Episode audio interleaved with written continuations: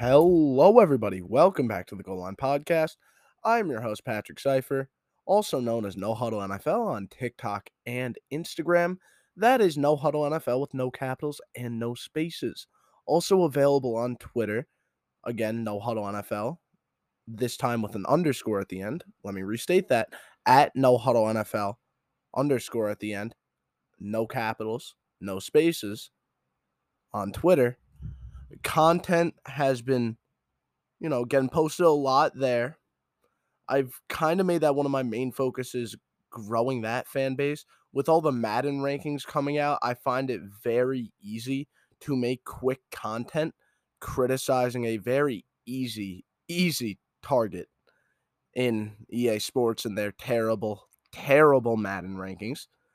Speaking of rankings, I am now continuing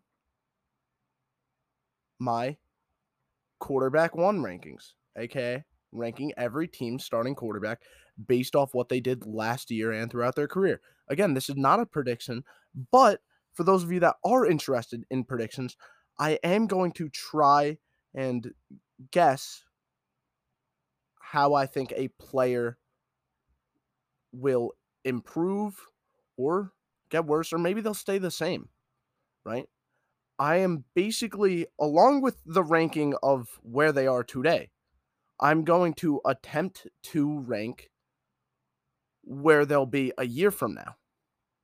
Now, I'm not going to say an exact number, but let's say, for those of you that listened to the podcast last year, last week, I said Tua, I had him at 25, but I have his stock rising a lot.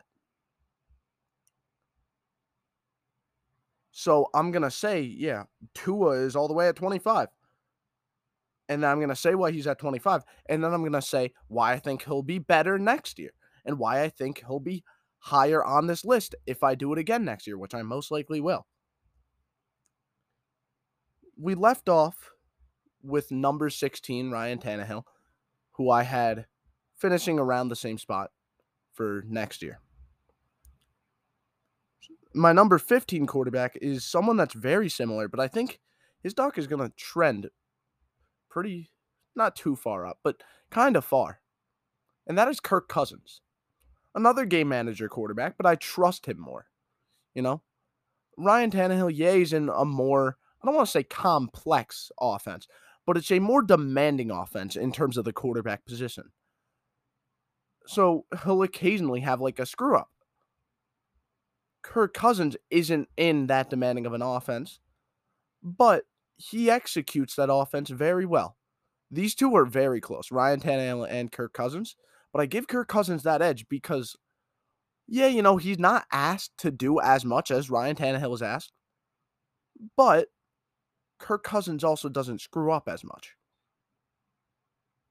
Yeah, I get it if you want to give Ryan Tannehill the edge because his team is asking him to make throws with a higher degree of difficulty and erg, all that. And I get that. But with the weapons that Kirk Cousins has on his team, he doesn't really need to make those difficult throws.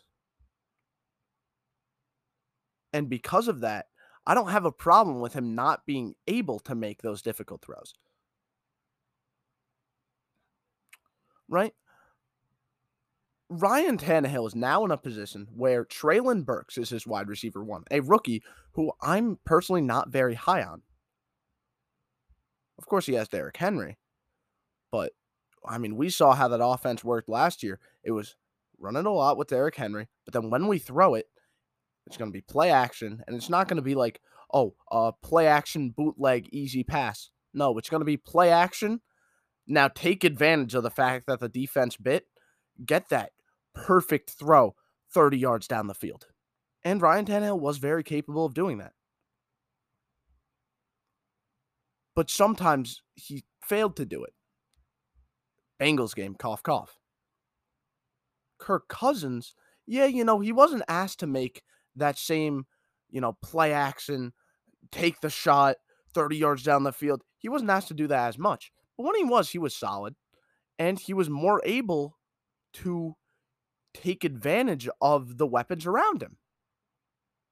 And because of the weapons around him, he's not going to need to make that 30 yard pass down the field, tight window off play action. No, He's not going to be asked to do that as much.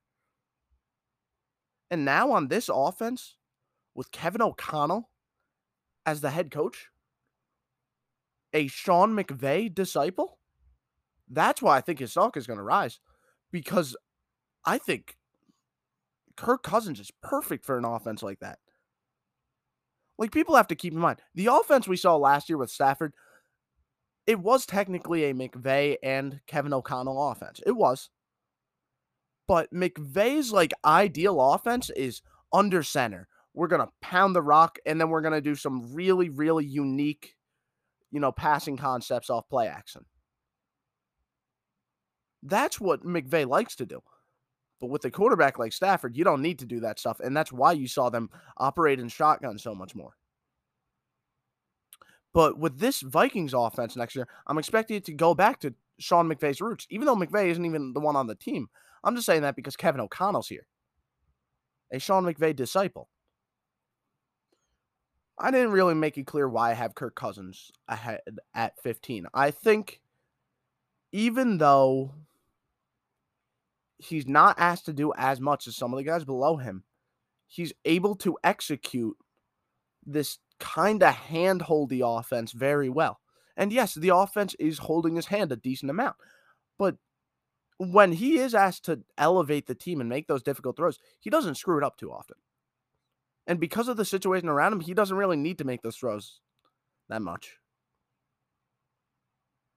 So that's why I have him at 15 ahead of Ryan Tannehill and all the other guys I said in the last episode.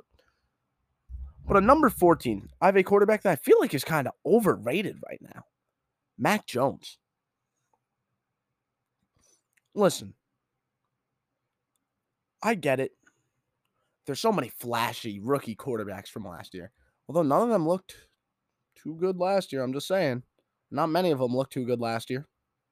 And that's why Mac Jones is the highest ranked rookie quarterback on this list. Listen, but I, I, get it. He doesn't have the physical tools of a Trevor Lawrence. He doesn't have the arm of a Zach Wilson. He can't scramble like Justin Fields. But the mental aspects of the game, he got it down. On one of the most complex offenses in the entire NFL, with Josh McDaniels at the helm, he was able to get that year one and look like a pro instantly. I had Mac Jones winning Offensive Rookie of the Year going into last year, and I wasn't too far off. And, you know, maybe I should have predicted Ja'Marr Chase having one of the best rookie seasons in wide receiver history. That's that really is my bad. But really, the runner-up was Mac Jones, if I'm correct. It was either him or Najee Harris, and I think Mac Jones gets that edge because he led his team in the playoffs when in all in all honesty, did they really look like a playoff team? In terms of their roster around their rookie quarterback? No. Najee Harris was he was really good, but you know, Mike Tomlin, that really good defense, he wasn't the reason they made it. Mac Jones in his rookie year made that like he made that offense. He did. Najee Harris was a key part of that run to the playoffs. But Mac Jones, I feel like if you want to talk about players, he was the reason. But the real reason was Belichick. Come on, we know this. But still, point is, stepped in year one, understood a very complex offense, and Josh McDaniels is highly praised offense. And you know, we say all the time, oh, th- this quarterback in his rookie year looks really pro ready and he's making throws a 10 year veteran would make. And he's mentally digesting the game in a way that a 10 year veteran would. Mac Jones, like, he was literally doing that. There was no exaggeration if he said that. Like, I'm not, I'm going to be completely honest. I have never, in NFL history, in my knowledge, I have never seen a quarterback in his rookie year look as pro ready, not as good, but as pro ready as Mac Jones did in the 2021 NFL season. And I stand by that. Now, yeah, maybe it wasn't the best rookie season of all time, but I've never seen a rookie quarterback look as pro ready as Mac Jones did. I love him. His ability to, you know, just execute a really, I can't say it enough. It was an extremely complex offense, and he was able to just completely understand it right away, right out the gate. It was amazing. Number 13, another game manager. I'm sorry that I'm going with all these game managers right now. Matt Ryan. People are going to see this year with Matt Ryan on the Colts. People are to see he's good. I I'm expecting him to rise on this list. You may see with most of these game manager quarterbacks, I kind of have them stay in the same place. Ryan Tannehill, I have staying in the same place. Mac Jones, I didn't really make it clear, but I have him staying around the same area. Kirk Cousins, I have rising, but still, Matt Ryan. If it weren't for him, the Falcons probably don't win a game. I want to say that they wouldn't win a game if it weren't for Matt Ryan. I'm not sure if I could say that with full confidence. But the point is, Falcons would have been in that worst team in the league discussion if it weren't for Matt Ryan. Matt Ryan literally won them games as a game manager. Game managers kind of get this rap as a, you know, oh, they'll execute the offense, not really, not really do much more. And I know I'm kind of, all these guys, I'm kind of describing them as doing that. But the good game managers, Mac Jones is one of them. I think Kirk Cousins is going to become one of them with Kevin O'Connell.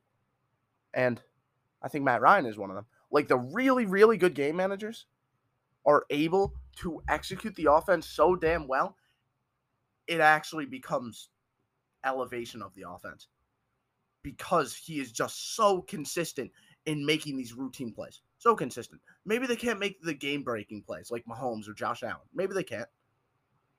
But their ability to just, oh, you're giving me a concept, I'm going to throw the ball in the right spot. I won't, you know, run the ball. I won't be able to make like an insane scramble drill play. And I might not be able to get it in the perfect spot, but I will get it in a spot where the wide receiver can catch it. Like these are the quarterbacks that you won't see, you know, just throwing the game away. You won't see that. But the, the thing with Matt Ryan and Mac Jones, too, that kind of puts them, I want to say, a tier above these guys like Kirk Cousins, Ryan Tannehill. They won't screw up, but at the same time, they're insane consistency in the ability to routinely, you know, make these decently difficult throws. That's what elevates the team. You won't see them like making these insane plays, and you probably won't notice it just watching film. But if you watch a bunch of snaps and then realize, like, oh shit, this quarterback threw the same exact concept at the with the same exact play called, same exact concept, he's able to digest it perfectly every single time and throw it in a spot every single time that the receiver can make a play. Not necessarily that they would, because, well, you know, that Falcons receiver corps was not all that great. But he always, you will not see a play from Matt Ryan last year where you were like, oh, what the hell is he doing? That was a stupid throw. No, it's always, I, I get it. Even, you know, it would have been nice if he could scramble out and make some insane throw, but Matt Ryan's not going to do that for you. And I think now in the Colts, you're going to see just how good a quarterback like he is in structure. And that's the thing that I mentioned a lot in the last episode like I want to say everyone I had like above 22, their problem was if a play is in structure, they're still fucking it up. But these guys I'm mentioning here, in structure, they're gonna they're gonna ace it every time. Especially Matt Ryan and Mac Jones. Matt Ryan, I'm expecting him to do better next year and for him to climb this ranking a little bit because that that Colts team is going to show just how good of a quarterback he is. Number 12, Dak Prescott. Dak Prescott's a really like unique case. I don't really feel like there's another quarterback like him. You know, like, is there any quarterback in the league right now, or at least starting in the league right now, where you're like, you know, he doesn't make plays enough for me to put him in that, you know, Mahomes tier or Josh Allen tier. But he's such a good, like, tough it out. You know, I'm going to make a play. Maybe I won't be like a Mahomes level play, but I'll still make a play. Like, you have to put him above those, like, game manager guys that I just mentioned because he's able to make plays while still being consistent in structure. That's something that's really important. But when the play breaks down, you get a little bit more of like playmaking ability out of a guy like Dak Prescott. That's why I have him at, all the way up here at 12. Because I feel like you got the consistency of a guy like Kirk Cousins, Ryan Tannehill, Mac Jones. And then on top of that, you got this ability to make plays. Now, I was kind of on the Dak Prescott hate train earlier this year. I was because I was just like, you know, everyone loves the offensive coordinator, Kellen Moore. Everyone talks up the offensive line so much. You know, Zeke can't be the problem. Tony Pollard is apparently one of the best back backup running backs in the league. And this receiver corps is filled with studs. You know, Michael Gallup, Cedric Wilson, uh, CeeDee Lamb, Amari Cooper. Like, what's the problem? It has to be Dak. But now I'm kind of starting to grow more of an appreciation for Dak. Like when I was looking at film for this exact ranking, I began to notice, like, damn, I don't know why I was really hating on him. He's able to, you know, consistently execute the routine plays. But then on top of that, he has like this playmaking ability. And he's probably one of the toughest and best, like, pocket management quarterbacks in the league and his ability to just stand there the, until the perfect time to throw it.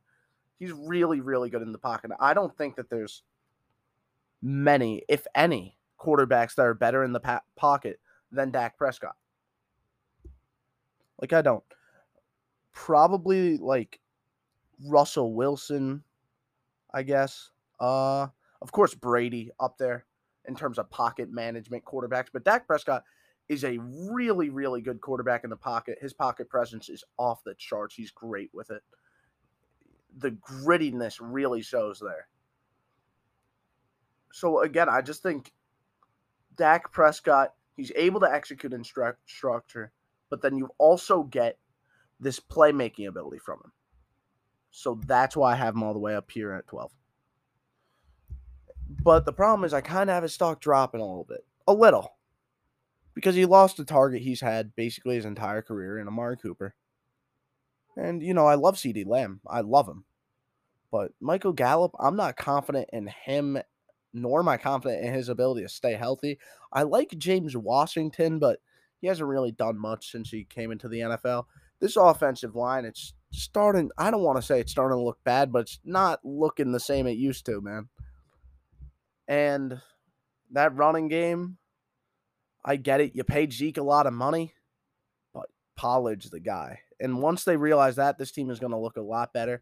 The problem is this team is currently in a spot where they're going to need Dak to be their guy. They're going to need him to step up into like this top five quarterback territory because, well, they paid him like that type of quarterback. And because they paid him like that type of quarterback, they can't pay everyone else. So now Dak is kind of in a spot where he needs to elevate the offense and although I think he can and he has done it, I don't think that he can do it to the level that they want. And the team is going to be more dependent on him and they're going to realize he's good, but he's not as good as they think. And I definitely see like a type of over reliance that they're going to have on this team or on Dak Prescott. And that's going to negatively affect the team, which will kind of cause them to drop a little bit below. And I have so many quarterbacks rising up it's hard for me not to say that Dak Prescott will fall down a little bit. Number 11, Derek Carr. A quarterback that I can definitely see winning an MVP this year. I talked earlier about how advanced and how highly praised the Josh McDaniels offense is. Guess who their head coach is? Right? And then their tight end, Darren Waller, does he remind you of anyone? Rob, Rob Gronkowski? Maybe he's not quite the blocker, but you got that same physical beast as a receiver. And then Hunter Renfrow, you got that gritty slot guy. And then on top of that, you got something you don't really see much in a Belichick offense, but when you do see it, cough, cough, Antonio Brown that one week, cough, cough, Randy Moss's stunt on the Patriots. They got Davante Adams to fill that role. And again, we see just how dominant the Josh McDaniels offense is when they have one of those elite receivers. Doesn't happen often, but when it does, the quarterback looks really, really good. If Derek Carr can get the offense down and Davante Adams stays healthy, Hunter Ren- Hunter Renfrow stays healthy, Darren Waller stays healthy, Carr could very realistically win the MVP. Very realistically. So I'm expecting his stock to rise. What does Derek Carr do well? First off, Derek Carr is one of the best leaders in the entire sport right now. The only reason that that Raiders team was a playoff team last year was because of Derek Carr there was a point in the year. I'm not sure if it stayed true through the end of the year, but there was a point in the year where every game that Derek Carr threw for 300 or more yards, they won. But every time he threw for below 300 yards, they lost. This team literally depended on him. He was literally the reason that the team was able to stay afloat despite all the off field issues. And that's just a testament to his leadership. And then again, you got a quarterback who's good under structure. But when the play breaks down, he could roll out to the right and shoot an absolute piss missile in the perfect spot for Hunter Renfrow to make a play. Or now we'll see Davante Adams making plays off of it.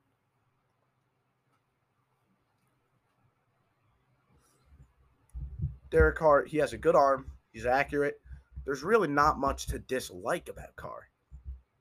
Right? He's mobile enough. Really, everything you could want from a quarterback, he's got it. Maybe he doesn't have it to the level as some of these guys in the top 10, but he does everyone every single thing well. He is the jack of all trades of quarterback. Anyways, I'm about to get into the top 10, but before that, really quick ad break. I hope that you're enjoying so far. When I come back, I'm going to go over my number 10. And we are back. I hope that you all are enjoying so far. I personally am having a lot more fun with this than I expected. Again, I never really liked rankings so much, but you know, it's kind of starting to grow on me the more I do this. But something to keep in mind that always kind of prevents me from liking these rankings too much is all of these are based off perspective and opinion and personal preference. If you like, you know, these quarterbacks that can run more, you're to have a guy like Jalen Hurts a little bit higher than I had him. Or if you, you know, prefer quarterbacks that can, you know, just execute the offense, make plays when needed, but they're not going to really have the physical ability of a guy like Aaron Rodgers. And, you know, you value leadership a lot. You probably have Derek Carr inside your top 10. So, you know, it's all personal preference. I personally am a big fan of running quarterbacks, and that is why I have Kyler Murray starting off my top 10. I get it, right? He did not look good to end the year. He did not at all. But you have a quarterback with a absolute cannon for a right arm, extremely evasive, very very good runner. I mean, ha- probably the second best in the league, right? I don't really think that's up for debate. He is the second best running quarterback in the league. You have a guy who could just extend plays an insane amount and then shoot absolute piss missiles across the field. Like that's the thing. It's not just oh he's gonna juke your interior defensive tackle and then go outside and then juke your defensive end and then juke your linebacker and run for like 10 yards. No, he'll juke your defensive tackle, juke your defensive end, reverse field, juke the other defensive end, and then shoot an absolute piss missile across the field for 60 yards while one of the linebackers is running down to blitz him and the presser goes into his face, but he's still throwing that absolute dart off his back foot. And it's a 60 yard gain. The playmaking ability that Kyler Murray has is extremely underrated, and I don't know why. Because you think people would see some of the stuff he does and then be like, oh, shoot, this guy, I know that he had a, a pretty bad end of season last year, but what he was doing the first, I want to say 11 weeks, 12 weeks, something like that. What he was doing that during that winning streak was ridiculous. Ridiculous. And the fact he has a receiver like DeAndre Hopkins with him to help him make these plays, it's a perfect match. It is a literal perfect match. I don't think that there's a better fit in terms of a receiver and his quarterback than DeAndre Hopkins and Kyler Murray. Now, I'm not saying they have the best chemistry in the league, but I'm saying in terms of their play style, I don't think there's a better match. Now that Davante Adams is not with Aaron Rodgers, yeah, I honestly do think that. I'm trying to think, right? I mean, AJ Brown and Ryan Tannehill was also a really good one, but they're not together anymore either. So I legitimately think, yeah, in terms of play style, the best fit in a receiver quarterback duo or tight end quarterback duo is schematically DeAndre Hopkins and Kyler Murray. They are perfect fits for each other in terms of their play style. In structure, too, he's good until you know the end of the season. I don't know what happened, but I like to hope that that's not going to be the case next year. I like to hope next year we're going to see the Kyler Murray from early in the year as opposed to the Kyler Murray later in that year. And that I know that's been a theme throughout his career, and that makes me question his leadership, which is why I don't have him much higher. But I do still think the playmaking and raw athletic ability alone makes him a top 10 quarterback and I have him staying around the same area because I think the inconsistency towards the end of the season continues. And that is going to keep him out of my top seven, top eight.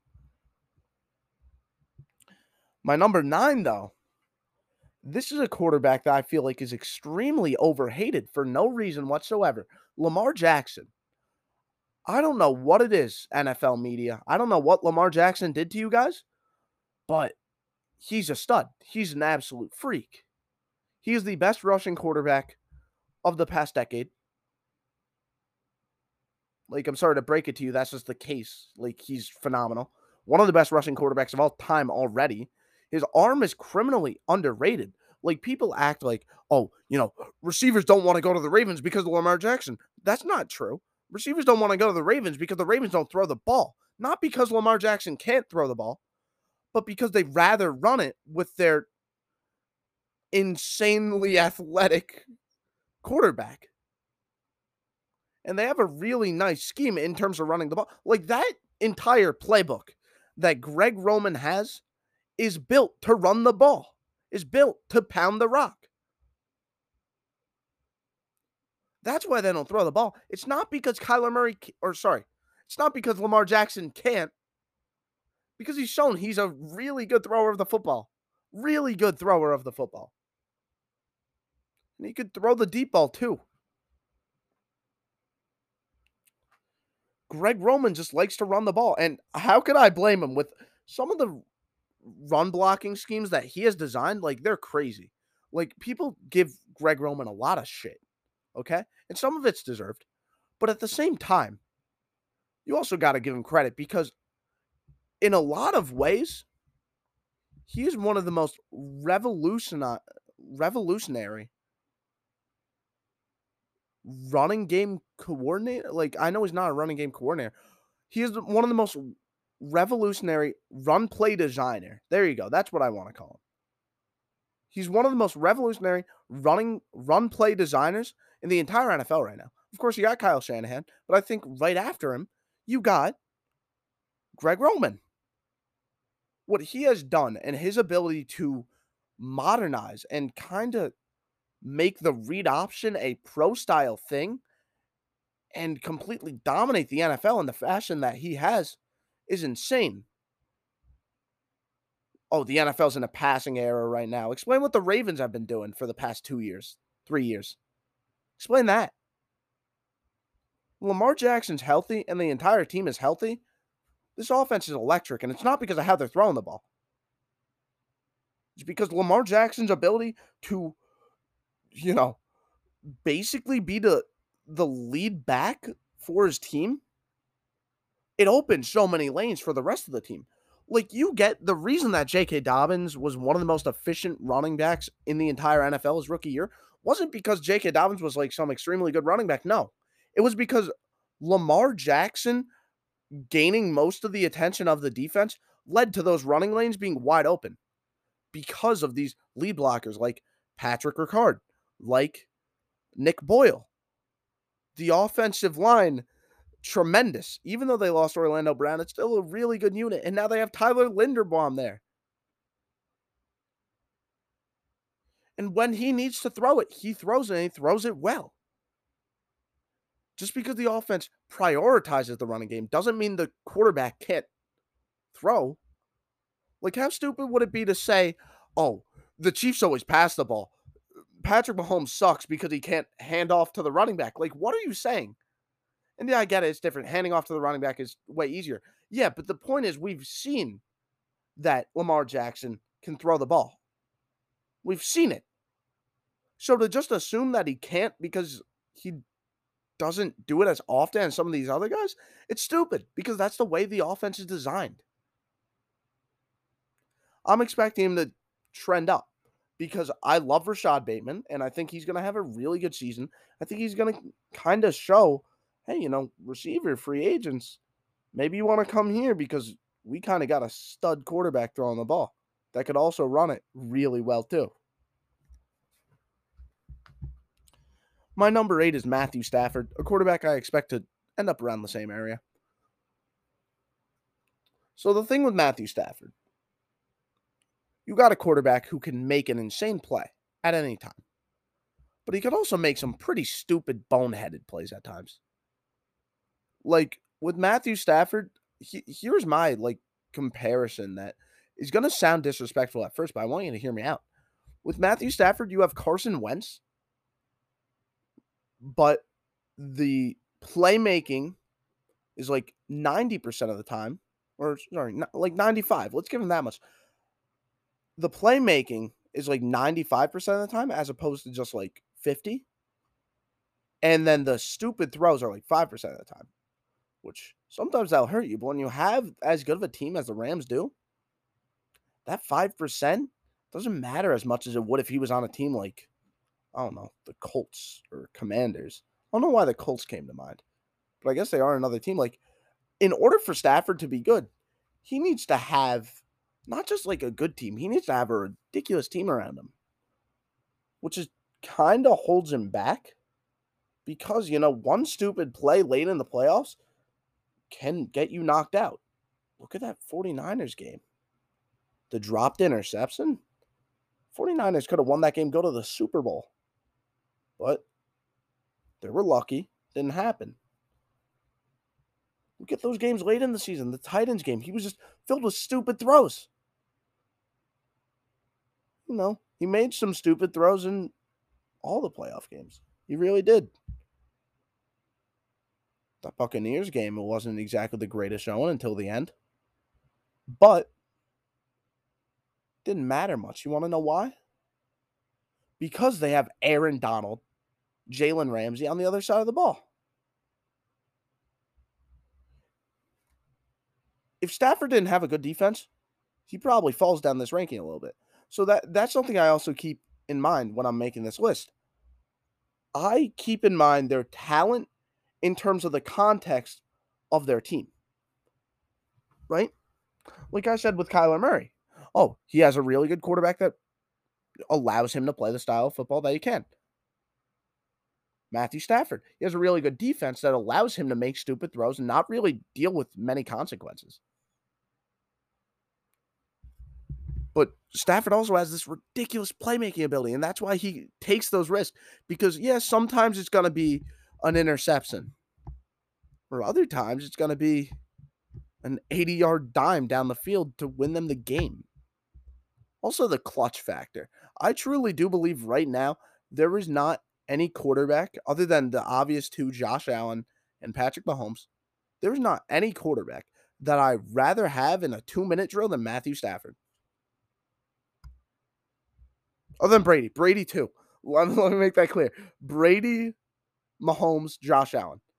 I thought that it was like somewhat self explanatory that he wouldn't be in that group, but I just need to make that clear because I don't want to get posted out of context on the internet because of something out of context. And then all of a sudden I lose all my followers or whatever. No, we're not having that. You take away Mahomes, Josh Allen, Brady, Matthew Stafford is the fourth clutchest quarterback in the NFL right now. I stand by that. The playoffs proved it. Number seven, a quarterback that also feels a little bit un- underrated. And it feels like everyone ranks him here, but I don't really hear people talk about him enough as like one of the best quarterbacks in the league. Russell Wilson. Come on, guys. This guy, Russell Wilson, is a stud. Absolute dog and Matthew Stafford, I have staying around that same area because what is there really to improve on? Like, I still think he's going to be the same quarterback. Russell Wilson, I feel like we haven't seen like that really, really damn good Russell Wilson in a while. It feels like it's been two years since we've seen like the stud Russell Wilson. So I feel like this year he's going to remind people, like, hey, I'm Russell Wilson. You give me the right group of the receivers, I'm going to ball out. Russell Wilson has a rocket arm really underrated on. And then the mobility, the improvis- the improvisational ability, very impressive. He's a really good quarterback that doesn't really get respect. Or it doesn't feel like he does. He's a great playmaker. He makes plays a lot. And yeah, you know, sometimes you'll see him a little bit too hungry to make a play, kind of like I mentioned with Matthew Stafford. But it doesn't normally end up in a turnover. It's normally like a long sack with him, which isn't as bad. And the thing is, sometimes he'll get a long sack on first down, but then on second down, he throws a 30 yard bomb. That's what you got here. I'm just excited to see how Russell Wilson uses all these different weapons because they're all different. You got Mink, sorry, you got Tim Patrick, who is a really good, like 50 50 ball guy. Then you got Courtland Sutton, who could do that, but he's also a pretty good route runner, kind of a good possession guy. They got Jerry Jeudy, great route runner, not really as you know consistent as you'd like. And then you got KJ Hamler, who's kind of a mix of everything. So I'm excited to see it. I'm expecting his stock to rise because, well, I just mentioned this receiver corps looks really good. Number six, Aaron Rodgers. Yeah, I know some of you want to, uh, some of you want me to have him higher. I can't do it. You want to know why I can't do it? Because when I see Aaron Rodgers, and this has kind of been my complaint with him for the past like three years, I see a quarterback that, you know, he looks really good in the regular season. You want to know why? Because he's doing all the easy shit during the regular season. Okay, he's doing all this like, oh, okay, I'm gonna throw it like a solid five yards. I'm not saying he's not capable of doing the other stuff. He just doesn't. Do you tell me this? Like honestly, do you see Aaron Rodgers try and like push the ball deep down the field when his team actually needs him to? No. It could be third and eight with a minute left and they're down six. He's gonna throw a two-yard dump pass. I've seen it multiple times. The reality is, if you want to be ranked higher on this list, score more than what was it, 10 points in a divisional playoff game after a bye week. Oh yeah, blame the special teams all you want. If if Aaron Rodgers was truly one of the best quarterbacks in the league, truly a top three quarterback, like everyone wants to act like he is, where was he that game? He should be able to make up for a lackluster special teams. Like what the hell? You're really gonna put this guy in the same breath as a guy like Josh Allen or Patrick Mahomes? Are you kidding me? Downright disrespectful to put him ahead of Justin Herbert, Joe Burrow, Tom Brady. Yeah, I just spoiled my list. I'm sorry, guys. like, what are I don't get the Aaron Rodgers love. That's all of a sudden the thing. Oh yeah, back to back MVP. I don't care. Do something in the playoffs for me, please. He can't. He hasn't been able to for a while. Or no, he's able to. He just doesn't for whatever reason because he doesn't want to be the reason his team loses. I'm telling you for a fact. I know it. He refuses to attempt that long bomb down the field when it, he actually when his team actually needs it because he doesn't want to be the reason they lost. Me throw throw a pick in the playoffs? I would never. I would never. I'd rather throw it uh, 2 yards when it's 3rd and 28. Like now without Davante Adams, he's not going to have the playmakers to make up for that. They're going to still look extremely good during the regular season because they have a good coach. Good head coaches. I'm not sure if people notice this, but good head coaches basically guarantee regular season basically guarantee regular season success. But the problem is when it comes playoffs, that's when it's about your personnel. That's when it's about your players. And yeah, Rodgers is good. He can make all the throws, but he doesn't try to. Except for like, oh, I'm just going to get that really cool highlight to show on ESPN during the regular season when his team's already up 30. How about when your team is down seven with a minute left? It's third down. How about you do it then? Because he's too conservative at the times where he needs to be like a legit quarterback. That's why this team hasn't won a Super Bowl in years, in almost a decade. No, it's been more than a decade now. It's not because, oh, Aaron Rodgers' situation is so bad. No, no, dude, dude scored less than 20 points in a playoff game. And people are ranking him as a top three quarterback in the league. Are you kidding me? And it's it's one thing if oh it happened once. No, it is every single year. We see the same Aaron Rodgers in the playoffs. Yeah, he could ball out all he wants in the regular season. Cool. I don't care. I want to see you do it against the Buccaneers. I want to see you do it against the 49ers. I want to see you do it against the good teams. I don't care how much you could score and how many highlights you could have against Detroit. Doesn't matter. Or, oh, I own the Bears. Good for you. Now, how about you go into the playoffs and own the Buccaneers with Brady? Please. Oh, but no, it's fine. Everyone is praising their defense so much right now. I'm to, I'm betting a lot of money right now. When they lose in the playoffs, and they will, people are to be like, oh, where was the defense? Uh, where was that? No, no. Where was Aaron Rodgers, Mr. F- three time MVP, four time MVP? Where was he? Oh, wait. Oh, he was throwing two yard dump passes on third and 19. Come on. Uh, and I expect him to be in the same area. And people are going to continue to overrate him because he's going to be in like the MVP conversation just because he's tearing apart the Bears, tearing apart the Lions. Oh, good for you. Number five, Tom Brady. We all know how good Tom Brady is. I, I don't think I need to elaborate here. In structure, there's not a better quarterback ever. There's no quarterback that could do more with more. Maybe you put him in a bad situation, he wouldn't be able to look as good.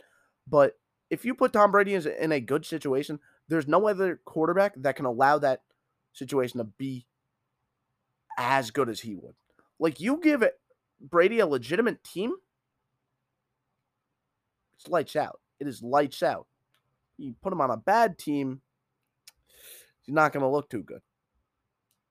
Brady is the best quarterback of all time.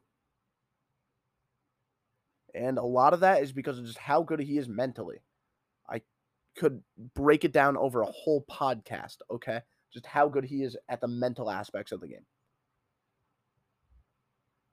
But the thing people kind of overrate now, people think, oh, he's old. He can't throw the ball downfield anymore. No, he can. He he can.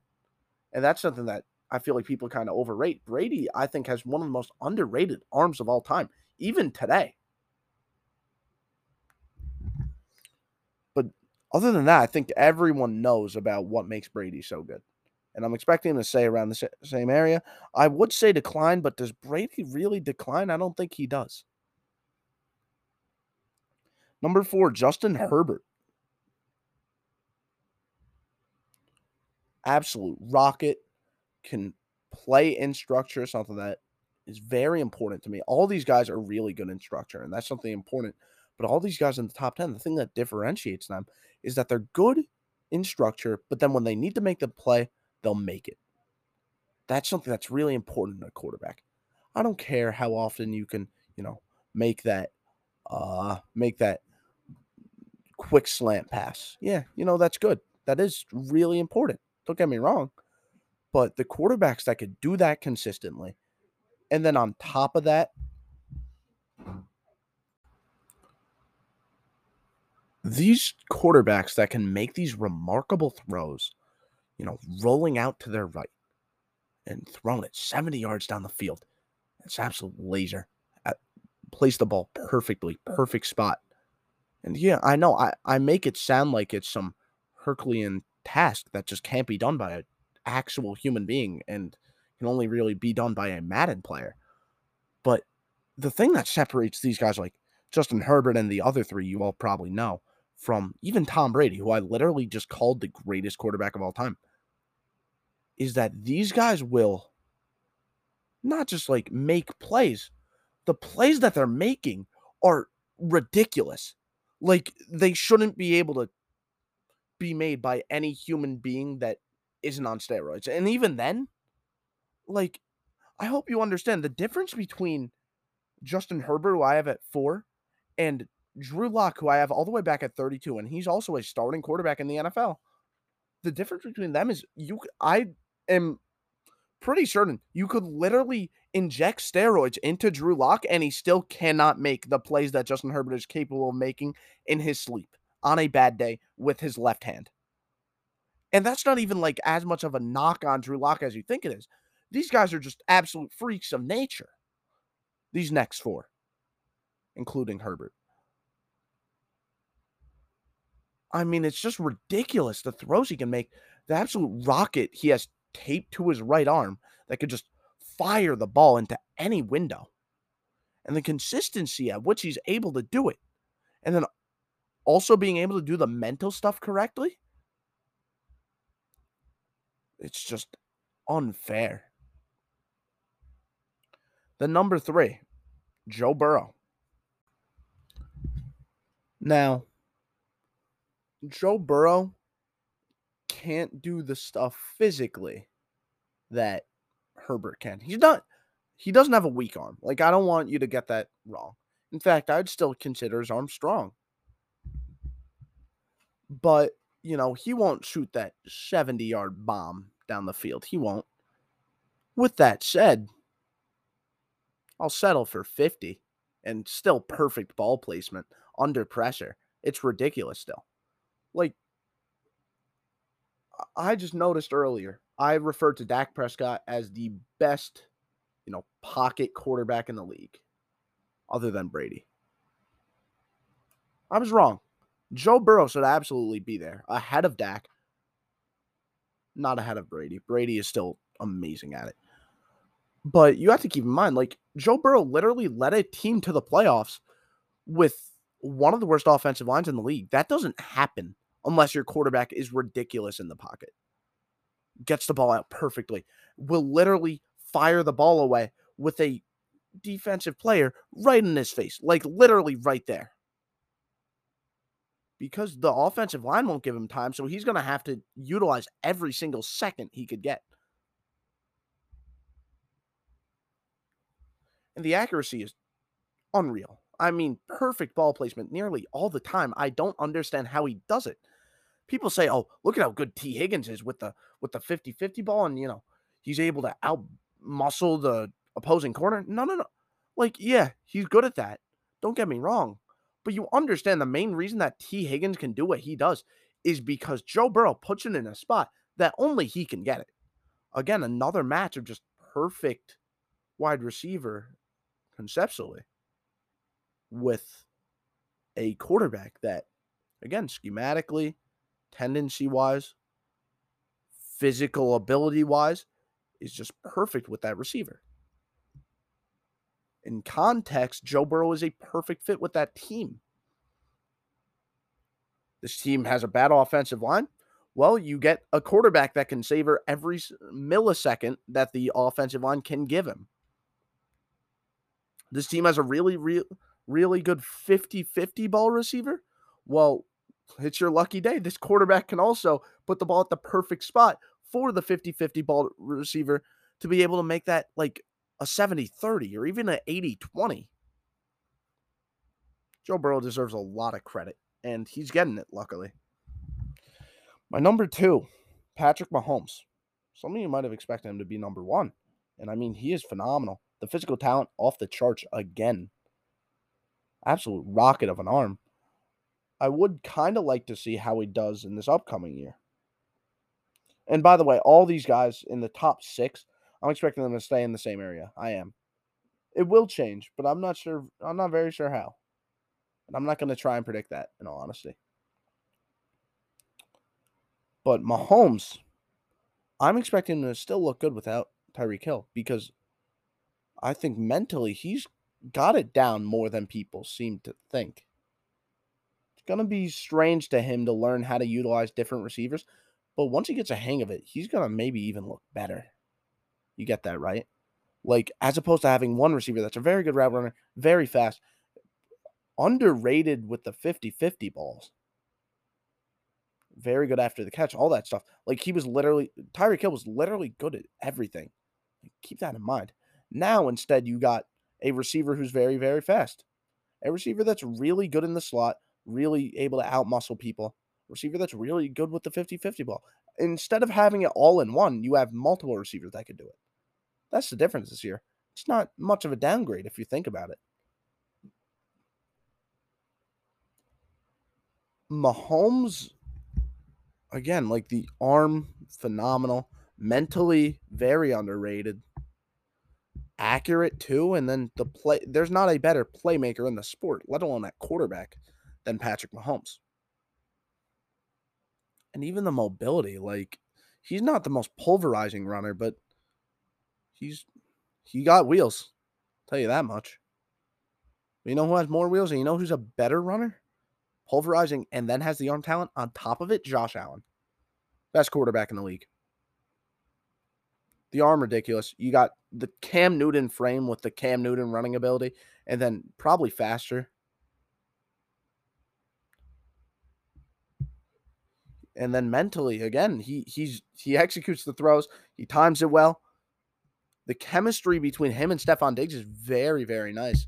Very nice to watch that play out. I mean, again, really good ball placement too. You literally get everything here. The playmaking, again, off the charts. But the thing I want you all to realize right here, and this would be like my major takeaway in this entire experiment, and that's what this is an experiment. You have all four of the top quarterbacks on this list AFC. Just keep that in mind. All four. All four. AFC quarterbacks. What does that tell you? What does that tell you guys? The AFC is going to dominate this year, okay? It's not even going to be close between them and the NFC. The team that makes it out of the AFC is going to win the Super Bowl. I don't know who yet. I still need to do my entire Super Bowl prediction, but as of right now, my initial thought process is whatever team makes it to the makes it out of the AFC wins the Super Bowl. And it's because it's going to be one of the teams that have these guys playing quarterback, or at least that's what I think. Yeah, and that could change. But as of right now, my mentality is those top four guys way better than everyone below them. And that's not exactly a knock on the Tom Brady, Aaron Rodgers. And I made it sound very hateful towards Aaron Rodgers. But it's just everyone already knows what makes Aaron Rodgers good. I need to elaborate on why I have him low. Again, feel free to comment anything on my TikTok or even DM me about anything on this list. And maybe in the next week's episode, I'll say my reaction to your comment. Maybe I agree, maybe I disagree. Why I disagree, why I might agree. Anyway, I hope you enjoyed. If you want more content, check out No Huddle NFL on TikTok or Instagram. That is TikTok with, sorry, that is No Huddle NFL with no capitals and no spaces. I hope that you enjoyed. Also, check out the Twitter, No Huddle NFL, underscore at the end, no spaces, at No Huddle NFL. Please check that out too. I hope that you all enjoyed. Come back next week. Thank you.